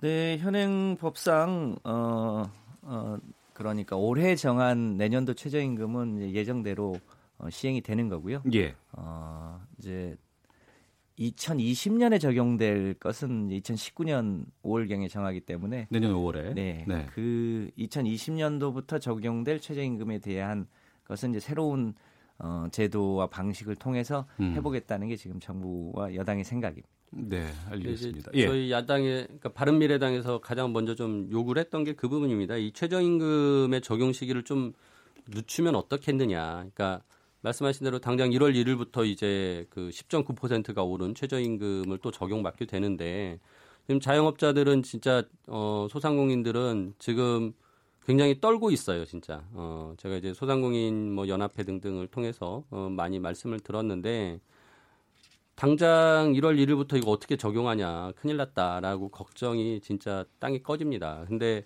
저희가 그래서 제안했던 게 이거를 한 6개월 정도만 유예해서 7월 1일부터 시행해 보자라고 저희가 법안까지 냈습니다. 그리고 최근에 자유한국당의 나경원 원내대표께서도 이 부분에 대해서는 어 괜찮은 방안이다라고 이제 어 긍정적인 의사를 표명을 해줬거든요. 네. 저는 정부가 어 2020년에는 아무튼 뭔가 바뀌겠다라고 하지만 지금 당장 바꿀 수 있는 거는 좀 바꾸면 어떻겠는가라고 다시 한번 제안을 드리고요. 네. 어, 탄력 시간 근로제 같은 것도 어떻게 보면은 그 지금 올해나 내년 상반기에 이것도 그 명확하게 제도적인 개선이 안 되면 어, 또 이후에 7월 달부터 확대가 됩니다. 다른 사, 그 소규모 사업장까지. 그러니까 굉장히 이제 그런 부분들이 우려가 되기 때문에 좀 정부가 그런 부분에선 전향적으로 국회에 여러 이런 대안들을 좀 수용해 줬으면 하는 어, 그런 말씀드립니다. 알겠습니다. 청취자 1833 뒷번호 쓰시는 분께서 아무리 힘들어도 신자유주의로 돌아갈 수는 없습니다. 낙수 효과 기다리다가 목타 죽었습니다. 죽어라 이래도 보일러도 맘 놓고 못 틀어요. 라고 의견 주셨고 6493님 카풀이 공유경제라고 하는데 우리같이 단순한 사람은 이해가 가지 않습니다. 일자리가 늘어나는 것도 아니잖아요. 라고 아, 사연 보내주셨습니다. 의견 주셨는데요. 헤드라인 뉴스 듣고 계속해서 정치와투 이어가도록 하겠습니다. 국토교통부는 오늘 가격 급등 단지에서 전용 면적 85제곱미터 이하의 임대주택에 거주하는 무주택 임차인이 분양 전환을 포기할 경우 임대 기간을 최대 4년간 연장할 수 있고 기초수급자나 장애인 등은 최대 8년간 임대를 연장할 수 있다고 밝혔습니다. 교육부는 어제 오후 5시 반 기준으로 전국 103개의 사립유치원이 폐원을 결정했다고 밝혔습니다.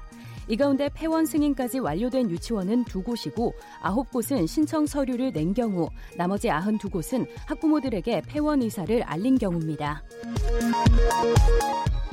내년 1월 중순부터 자동차 보험료가 평균 3에서 3.5% 오릅니다. 정확한 인상률은 다음 달 11일 이후 각 손보사 홈페이지에 공시됩니다. 올해 말 종료 예정인 화물차 심야 할인 제도를 내년까지 연장하고 사업용 화물차의 심야 할인을 확대하는 내용의 유료 도로법 시행령 개정령안이 오늘 국무회의를 통과했습니다. 내년 3월부터 서울 시내에서 기존 담배 판매 소매점의 100m 안에서는 담배를 팔지 못하게 됩니다. 지금까지 라디오 정보센터 조진주였습니다. 이어서 기상청의 송소진 씨입니다. 미세먼지와 날씨 정보입니다. 추위가 덜하니 어김없이 미세먼지가 말썽입니다. 현재 수도권과 강원 영서, 충청도 그리고 남부 내륙 일부 지역에서 초미세먼지 농도가 나쁨 단계로 나타나는 곳이 많고요.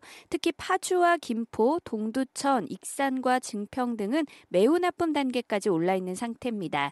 국내외 미세먼지가 날아가지 못하고 쌓이고 있어서 오늘 중서부 지역을 중심으로 종일 먼지 농도가 나쁨 단계에 머물 머물겠습니다. 내일은 전국적으로 나쁨 수준이 예상돼 주의를 하셔야겠습니다. 오늘 하늘은 대체로 맑겠고 한낮 기온은 서울 7도, 대구 8도, 광주 10도 등으로 어제보다 1, 2도 정도 높겠습니다. 현재 서울의 기온은 7도입니다. 미세먼지와 날씨 정보였습니다. 이어서 이 시각 교통 상황을 KBS 교통정보센터 윤여은 씨가 전해드립니다. 돌발 구간이 많습니다. 서울 시내 올림픽대로 공항 쪽 영동대교와 성수대교 사이 5차로에서 추돌 사고가 발생해 일대 정체고요. 잠실 쪽은 동작대교와 반포대교 사이 1차로에서 작업을 하고 있어서 여의 상류부터 밀립니다. 북부간선도로 구리 쪽 하월곡 램프 지난 2차로에는 낙하물이 있어서 종암 분기점부터 시속 30km 내외의 속도로 지나고 있습니다. 서울 외곽 순환고속도로 일산에서 판교 쪽은 청계유금소 부근 4차로에서 승용차 관련 사고를 처리하고 있고요. 청계터널 부근 1km 정체는 작업 여파입니다. 중부내륙 고속도로 창원 쪽 괴산 부근 작업 때문에 5km 구간에서 밀리는데요. 이 구간 정체 정도가 무척 심하고요. 반대 양평 쪽은 연풍과 감곡 부근 2, 3km 구간에서 각각 작업 여파 받아 밀립니다. KBS 교통정보센터였습니다.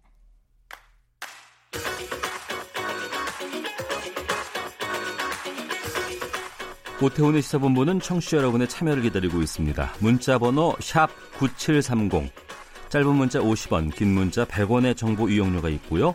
콩 게시판은 무료입니다. 생방송 중에 참여해 주세요. 네, 1시 32분 지나고 있습니다. 더불어민주당의 김성환 의원, 자유 바른미래당의 최이배 의원과 함께 정치화투 국회 쪽으로 좀 가보도록 하겠습니다. 바른미래당의 이학재 의원이 예. 아, 오늘 기자회견 가졌고 자유한국당으로의 복당을 선언했습니다. 예. 혼자 가는 거 맞습니까? 아니면 더 따라갑니까? 일단은 뭐 개인적인 판단으로 결정으로 혼자 가시는 거고요. 예. 뭐, 뭐 본인은 뭐 또 다른 사람이 따라올 거다라고 하는데 뭐, 뭐 그런 이제 얘기들은 뭐 쉽게 던질 수는 있을 거라고는 보는데 네. 뭐 저희가 알기로는 그런 분들은 아직 없는 것 같습니다. 그래서 아. 어좀 이학재 의원님이 좀 조급했던 거 아닌가. 예. 그러니까 솔직히 바른 정당과 국민의당이 통합을 할때 어, 가장 마지막에 그 통합의 합류를 결정하신 분이었거든요. 그러니까 예. 그때부터 이미 한국당에 갈 거를 계속 말씀하셨다가 뭐 유승민 대표가 설득하고 여러 차례 해서 결국은 같이 합류를 했는데 음.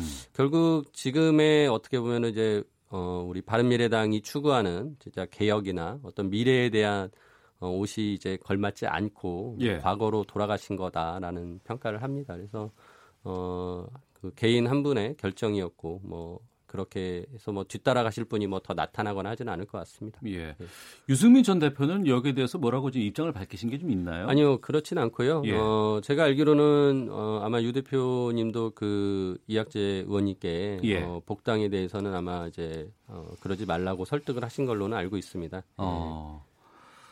당협위원장까지 갖고 갔잖아요. 아, 당협위원장, 정보위원장, 상임위에. 상임위원장. 예, 예. 그 부분은 굉장히 이제 그 지금 논란이 많죠. 그러니까 저희 당 이제 손학규 대표께서 이런 말씀하셨죠. 그러니까 절이 싫으면 중이 떠나는데 네. 절에서 준 이부 자리는 놓고 가라라고 말씀하셨어요. 근데 예. 어, 지금 그것까지 가져가셨다라는 거는 굉장히 정치 도의상 맞지 않다. 그리고 어, 이 상임위원장 자리라는 거는 이제 원래 그 교섭단체 간의 협의, 합의를 통해서 그 서로 이렇게 이제 맞게 되는 건데 네. 그게 바른 미래당의 몫으로 준 거지 이학재 의원 개인의 몫으로 준 게 아니었잖아요. 그러면은 당연히 그거 놓고 가야 되는 것이 맞고요. 예. 그 당에서 그때 그 정부위원장을 놓고 경선을 했었습니다. 아, 그? 이해운 의원인가. 어. 그때 본인이 경선하면서 이런 말씀을 하셨어요. 바른미래당이 헌신하는 당으로 국민 마음속에 각인될 수 있도록 최선을 다하겠다. 바른미래당이 정보기관 개혁하고 대한민국 평화정착 통일을 앞당기는 정당으로서 자리매김할 수 있도록 정보위원장 역할을 충실히 하겠다. 그리고 정보위원장은 자기 정치하는 자리가 아니어야 된다. 이런 말씀을 하셨던 분이 네. 이번에 복당을 하면서 자기 정치를 너무 강하게 하시는 것 같아서 굉장히 좀 실망했고 예. 당에서는 이 부분에 대해서 굉장히 격양돼 있습니다. 예, 더불어민주당에서 이제 한 발짝 떨어져서 볼 수도 있겠지만 또 상임위 위원장 자리는 아무래도 당에서 다 영향을 미칠 수 있는 부분이잖아요.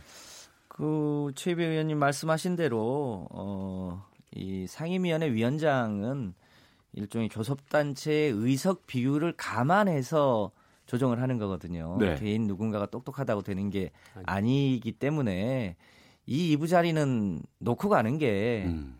맞는 거죠. 그런데 지금 국회법상 이것을 제어할 수 있는 마땅한 수단이 없는데 차제에 어, 이 당적을 변경하는 사람 에 대해서 이런 이런 사례를 제도적으로 막을 수 있는 장치를 만들 필요가 있다고 보여집니다. 이거는 그 비례대표 의원들의 당직 변경하고는 또 성격이 다르거든요. 이거는 예. 어, 명확하게 옳고 그름이 있기 때문에 음. 이 개인이 당적을 옮기면서 어, 그 정당 몫으로 배정된 상임위원장직을 가져간다는 것은 옳지 않다 이렇게 봅니다. 네. 제도적 장치를 같이 한번 만들어 보도록. 근데 장치를 마련한다고 하더라도 지금 상황에서는 이게 포함이 안 될것 같고 그럼 바른미래당 입장에서는 이학재 의원이 모르쇠로 그냥 일관하면 어떻게 하실 거예요? 지금 저희 김관영 원내대표가 그 한국당의 나경원 원내대표에게 강하게 네. 이 부분에 대해서 어, 그 주문을 했습니다. 그러니까 그 정부위원장 자리는 어, 한국당 것이 아니다. 그럼 바른미래당 것이기 때문에 네. 어, 이학재 의원에 대해서 만일 그렇게 수용을 해주고 간다면 우리가 한국당과 더 이상 어, 또 공조나 대화를 할 수 없다라는 부분에서 그 나경원 대표도 그 부분에 대해서는 어, 똑같이 어, 같은 뜻을 피력했다고 하십니다. 그래서 아마 이제 좀 더 내부적으로 설득을 해서 네. 아무튼 제자리로 돌려놓는 작업이 필요할 것 같고요. 음. 어, 그 바른 정당 때 이제 그 사례를 들면서 이학재 의원께서는 뭐 상임위원장을 그때도 가져갔었다라 했는데 바른정당 때는 바른정당이 30석으로 처음에 나왔기 때문에 교섭단체를 처음부터 구성을 하고 나왔습니다. 교섭단체로. 그래서 그 몫으로 충분히 인정될 수 있기 때문에 그때 국회 내에서 그거를 용인을 했던 거거든요. 근데 네. 이제 그거하고는 지금 차원이 다르죠. 한 사람이 옮기는 것이기 때문에 그래서 계속적으로 뭐 설득을 하는 과정을 거칠 수밖에 없습니다. 이현주 의원 추가 탈당 가능성에 대한 얘기들도 여러 가지 곳에서 음. 점쳐지고 있는데 그건 어떻게 보세요?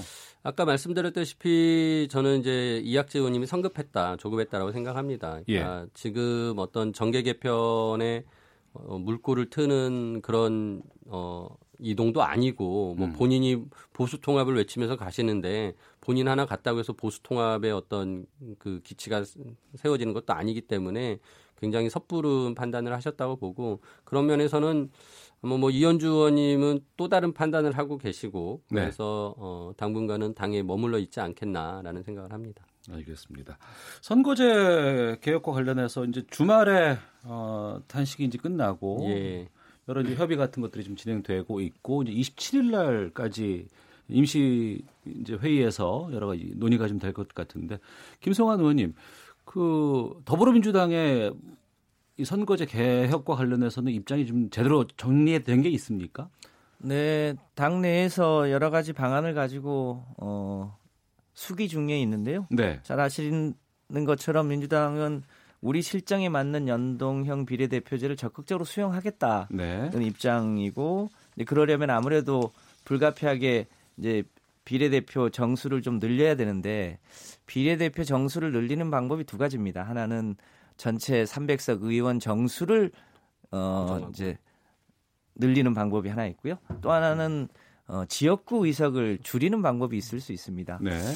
지금 우리 국민들은 어, 연동형 비례대표제에 대해서 대체로 찬성하면서도 어, 의원 의석수를 늘리는 것에 대해서는 반대가 강하거든요. 예. 이제 그러려면 이 국민의 뜻을 맞추려면 지역구 의석을 줄이면서 어, 비례 정수를 확대하는 방안 이런 방안도 있을 수 있어서 저희가 그 여러 가지 경우의 수를 놓고 어, 내부에서 어, 활발한 논의를 하고 있다 이렇게 말씀드리겠습니다. 예, 야3당 쪽에서는 단식 전과 단식 후에 자유한국당과 더불어민주당의 입장이 좀 달라지는 거 아닌가 뭐 이런 좀 평가도 하시는 것 같은데요. 예, 뭐 굉장히 어렵게 그 합의를 이끌어냈습니다. 뭐 손학규 대표가 10일간 단속을 했고 이지영미 그 어, 대표와 함께 저도 일주일간 집에 가지 못하고 손학규 대표님 옆에서 잠을 잤는데요. 음, 그 아, 대표가 단식하시면 못 들어가시는군요. 아, 비서실장이다 보니까 좀 옆에서 지켜드려야 되는 상황이었습니다. 아무튼 예, 예. 어렵게 합의를 이끌어내고 나서 이제 어, 그 합의문은 명확합니다. 솔직히 뭐 이미 국민들에게 다 공개가 된 내용이고요. 다만 네. 이제 어, 원내대표들이 좀 다르게 얘기하는 거는 아무래도 이제 각 당이 생각하는 연동형 비례대표제도 그리고 선거제도에 대한 그 그림이 있기 때문에 그 협상에서 그런 부분들을 좀 유리하게 자신의 당에게 가져가기 위해서 일종의 이제 기싸움, 삿바싸움을 한가 하는 것 아닌가라는 생각이 들고요. 네. 어, 하지만은 원칙적인 합의들이 분명히 있고 그 부분들을 존중해서 정개특위에서 논의를 할 겁니다. 그래서 음. 12월 안에 어, 정개특위에서 큰 틀을 마련을 하고 어, 1월 달 안에 통과시키기로 합의가 되었기 때문에 네. 이 부분을 지키기 위해서 다들 노력해 주셨으면 하는 그런 바람이 있고요. 1월 달까지 합의하고 2월 달까지 확정하는 걸로. 이, 어, 합의문에는 1월 달에 합의 처리한다라고 돼 있습니다. 그러니까 1월, 1월 달까지 이제 정개특위에서 합의하자. 아니 아니요. 12월까지. 그러니까 네. 그어 1월입니다. 여기서도 갈등이 지금 아니, 아니, 아니. 나오는데요. 합의문이 명확히 있는데요. 네, 1월 예. 달 1월 달까지 정개특위에서 합의하자는 걸로 저는 압니다. 아 그래요? 예, 그거는 그러니까 정개특위를. 연장해서 네, 두 분이 확인해 주시고 나중에 문자로 알려주시면 연장은 돼야 됩니다 무조건. 예, 예, 예. 왜냐하면은 최종적인 안이 만들어지기 위해선 음. 어, 정개특위가 지금 12월 말까지이기 때문에 네. 어, 1월 달에 합의 처리하기 위해서라도 정개특위는 이제 연장이 돼야 되는 부분도 같이 이제 어, 합의가 됐다고 보여지고요. 네. 1월 임시국회에서 합의 처리한다 이렇게 되어 있군요. 예, 예, 네. 1월입니다. 예, 네. 그래서 어, 지금 결국은 이제 아까 말씀하신 의원 정수 확대에 대한 부분이 가장 논란일 수 있는데 두 가지 이제 방법 말씀하셨는데 네. 어, 만일 그 300인보다 더 많은 정수로 이제 늘린다고 하면 이번에 그 10% 이내로 확대까지 고려해서 하겠다라는 내용이 합의문에 들어가 있습니다. 그래서 음. 어, 국민들을 설득하기 위해서는 지금 시민 10%면 30석이 더 늘 수 있다는 예, 거예요. 이제 시민사회에서는 지금 요구하는 것이 어, 국회 전체 예산을 고정해 놓고 그 예. 안에서 더 나눠 쓰는 것은 가능하지 않겠냐. 그러니까 음. 어떻게 보면은 이제 10% 의원 수가 늘어나면 300명이 10%씩 비용을 줄여 가지고 어, 그 나머지 늘어난 어, 국회의원의 몫으로 줘야 되는 것으로 생각한다면 국민들을 설득할 수 있지 않을까라는 생각을 합니다. 알겠습니다.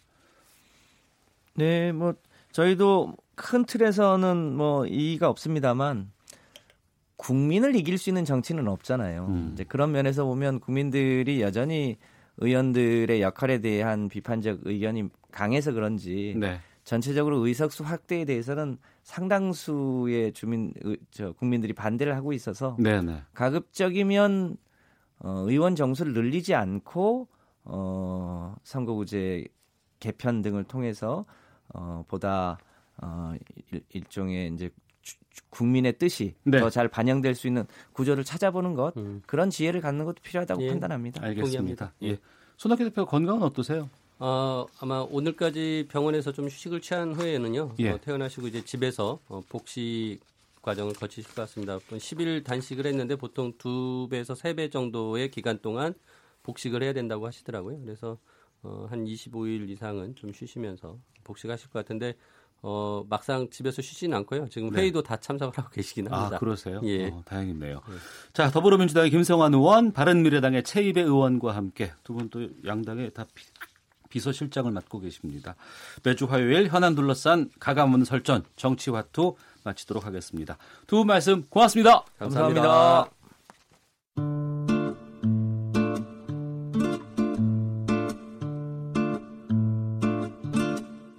오태훈의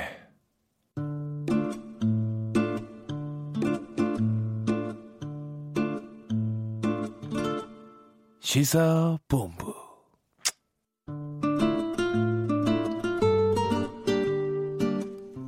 매주 화요일 마지막 코너 하재근의 문화살롱 시간입니다. 다음 주 화요일이 25일이라서 저희가 특집을 준비를 했거든요. 예. 그래서 하재근의 문화살롱 오늘 마지막 시간입니다. 예. 올해.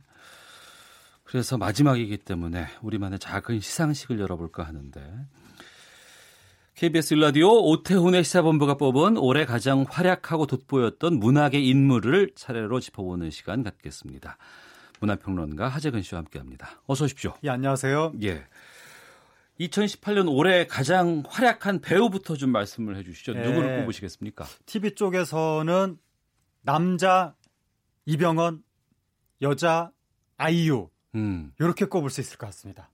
이병헌 예. 씨와 아이유 씨. 예. 어. 이병헌 씨 같은 경우에 미스터 션샤인 아, 예, 이 그랬네요. 드라마로 예. 처음에는 이병헌 캐스팅 나는 반댈세 막 이런 분위기 네티즌들 사이에 반발이 굉장히 컸거든요. 음. 왜냐하면 이 드라마가 그 여주인공과의 로맨스 드라마일 거라고 사람들은 생각을 했는데 네. 여주인공하고 이병헌 씨가 나이 차이가 많이 나니까 음. 이런 캐스팅 나는 반대한다라고 사람들이 많이 여론이 안 좋았었는데 네. 또 드라마 시작하자마자 역사 왜곡 논란도 있었고 예. 초반에 굉장히 분위기가 안 좋았지만 마지막에 다 역전됐죠. 예. 저희도 다뤘었는데 네. 초반에는 좀 걱정을 많이 했다가 예. 나중엔 또 아주 감동 있게 마무리한 것들. 네. 우리나라 드라마 사상 거의 하나의 이정표가 될 수 있을 정도의 well-made 드라마 아니냐. 네. 제작비가 한, 한 400억 가까이 아마 되는 드라마일 겁니다, 이게. 예. 전 세계적으로도 굉장히 화제가 됐고 특히 우리나라에서 그동안 이 소외됐던 의병의 역사를 조명했다는 점에서 그렇습니다. 굉장히 칭송받으면서 이병헌 씨가 아니면 누가 이 역할을 하랴라고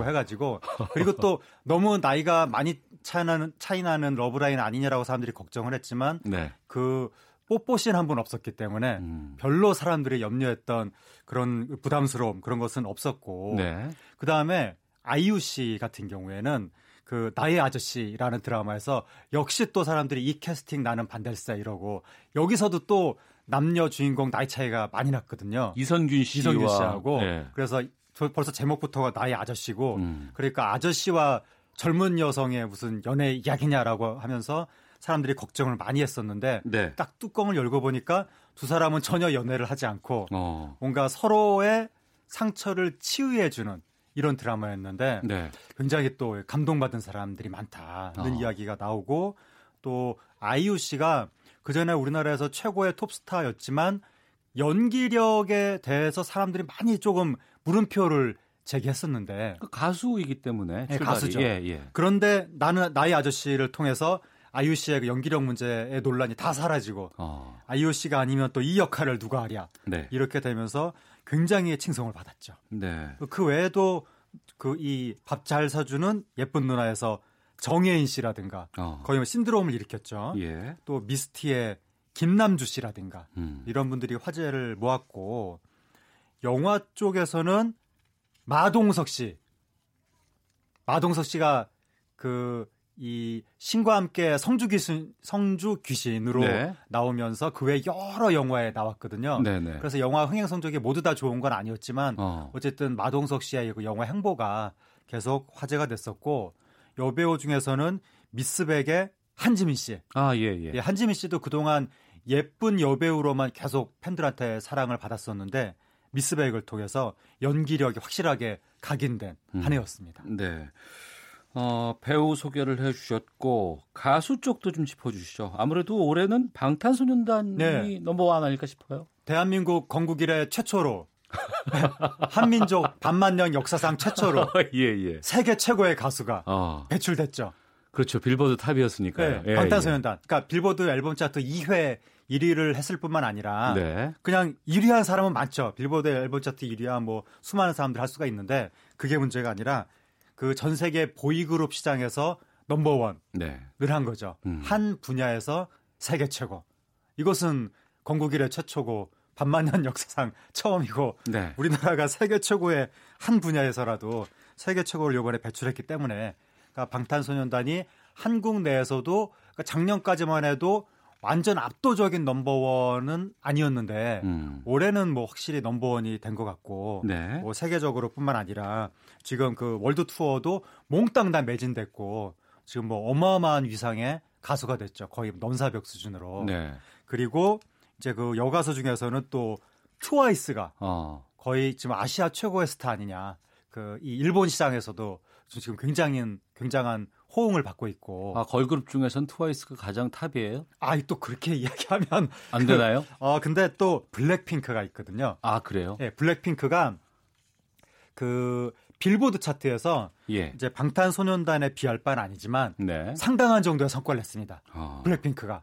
그래서 이 서구권에서는 또 블랙핑크가 국가대표 아니냐. 네. 그래서 이 트와이스와 블랙핑크가 쌍두마차로 에, 이 한류를 또 여성 중에서는 이끌어간 음. 그랬던 한 해가 된 것 같고 어 원더걸스의 선미 씨가 예, 예. 컴백을 해서 솔로 가수로 이제 활약을 하면서 그 1, 아니 1, 세대 신한류 아이돌이 이제 어, 나이를 더 먹어서 솔로로 재차 또 스타성을 회복하는 음. 그런 어떤 전기가 됐던 한 해인 것 같습니다. 네. 말씀을 들어보니까 음악도 뒤로 이렇게 딱 스쳐 지나가면서 언제 언제 누가 누가 이렇게 딱 좀 머릿속에 좀 그려지네요. 네. 아 참고로 그리고 또 아이즈원이 연말에 등장을 해가지고 신인인데 네. 등장하자마자 일본에서 톱스타거든요. 아, 그래요? 네, 일본인 멤버가 몇 명 끼어 있는데 어. 그 아이돌 오디션 출신인데 아마 내년에 굉장히 어, 국제적으로 반향을 일으키지 않을까 예측됩니다. 알겠습니다. 영화계 좀 짚어보겠습니다. 상당수의 영화들이 올해는 손익분기점 넘기지 못하고 참패를 많이 했다고요? 예, 영화는 뭐 손익 분기점 넘기기가 워낙에 어렵고 그래서 이제 이 영화 흥행업은 일종의 도박이다라고 하는데 의외의 이제 대박작이 올해 나왔죠. 우리나라 영화계에서 공포 영화가 거의 몰락지경에 이르렀거든요. 네. 그 최근에 그 옛날에는 뭐 여고괴담 이런 시절에는 공포 영화가 효자 영화가 많았는데 최근에 공포 영화가 거의 뭐 명맥을 명맥이 끊어지다시피 하다가 네. 곤지암이라는 영화가 나왔는데 아, 예, 예. 이게 손익분기점이 60만이었는데 어. 260만 흥행이 터지면서 정말 오랜만에 공포 영화에 공포 영화에 부흥이 오는 것이 아니냐. 네. 그리고 해외 그 헐리우드 영화 서치 네, 이것도 깜짝 흥행 한 300만 가까이 깜짝 흥행이 되면서 입소문 탄 네, 영화로 입소문 역시 예. 곤지암도 그렇고 서치도 그렇고 음. 아 입소문을 타면 이렇게 또 뒷심이 발휘되는구나. 네. 그 뒤- 입소문의 위력이 확인이 된한 해였고 그리고 이제 보헤미안 랩소디 아유, 800만 넘었다면서요?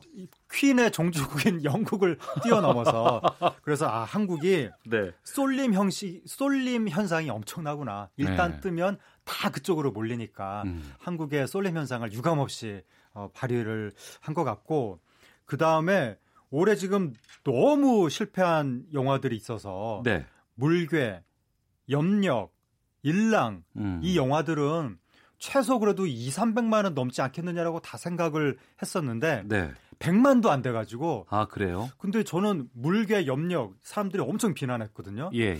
이 영화가 왜 이렇게 비난을 받는지 저는 잘 이해를 잘 못 하겠고 어. 저는 재밌게 봤는데 그리고 안시성도 예. 아, 안시성은 어떻게 됐어요? 500만 넘었거든요. 예, 예. 근데 손익분기점을 미치지 못한 넘지 못한 아, 거예요. 투자금이 워낙에 네, 높았기 워낙 때문에. 대작이었기 때문에 예. 그래서 안시성도 제가 봤을 때는 반지의 제왕 그 두 개의 탑인가 그 헬름 협곡 공성 전투씬보다 안시성이 더 잘 만든 것 같은데 네. 전투씬은 그래서 이 물괴, 염력, 안시성 이런 영화들이 우리나라, 우리나라에서 평가 절하되는 것을 보면서 네. 아 이제 한국 관객이 한국 영화라고 봐주지 않는구나. 아, 그렇죠. 옛날에, 예, 예, 예. 옛날에 디오 때만 하더라도 아. 영화가 완성도가 애국심으로 영화를 보지 네, 않는다. 여- 예. 완성도가 떨어져도 컴퓨터 그래픽 액션만 좀 넣으면 음. 한국 영화가 저렇게 되다니. 저도 그 디오 보면서 한국 영화에서 자동차가 수십 대가 터지자니 막 이러면서 깜짝 놀래가지고 막 박수를 치면서 좋아했었는데 네. 전그 정서가 아직도 남아 있거든요. 음. 야 한국 영화에서 괴물이 나오다니 이러면서 전 되게 좋아하는데 한국 관객은 굉장히 냉정하구나. 네. 그래서 우리가 아니 이거 좀 불공정한 거 아닌가? 어. 우리나라 영화는 끼케야 제작비가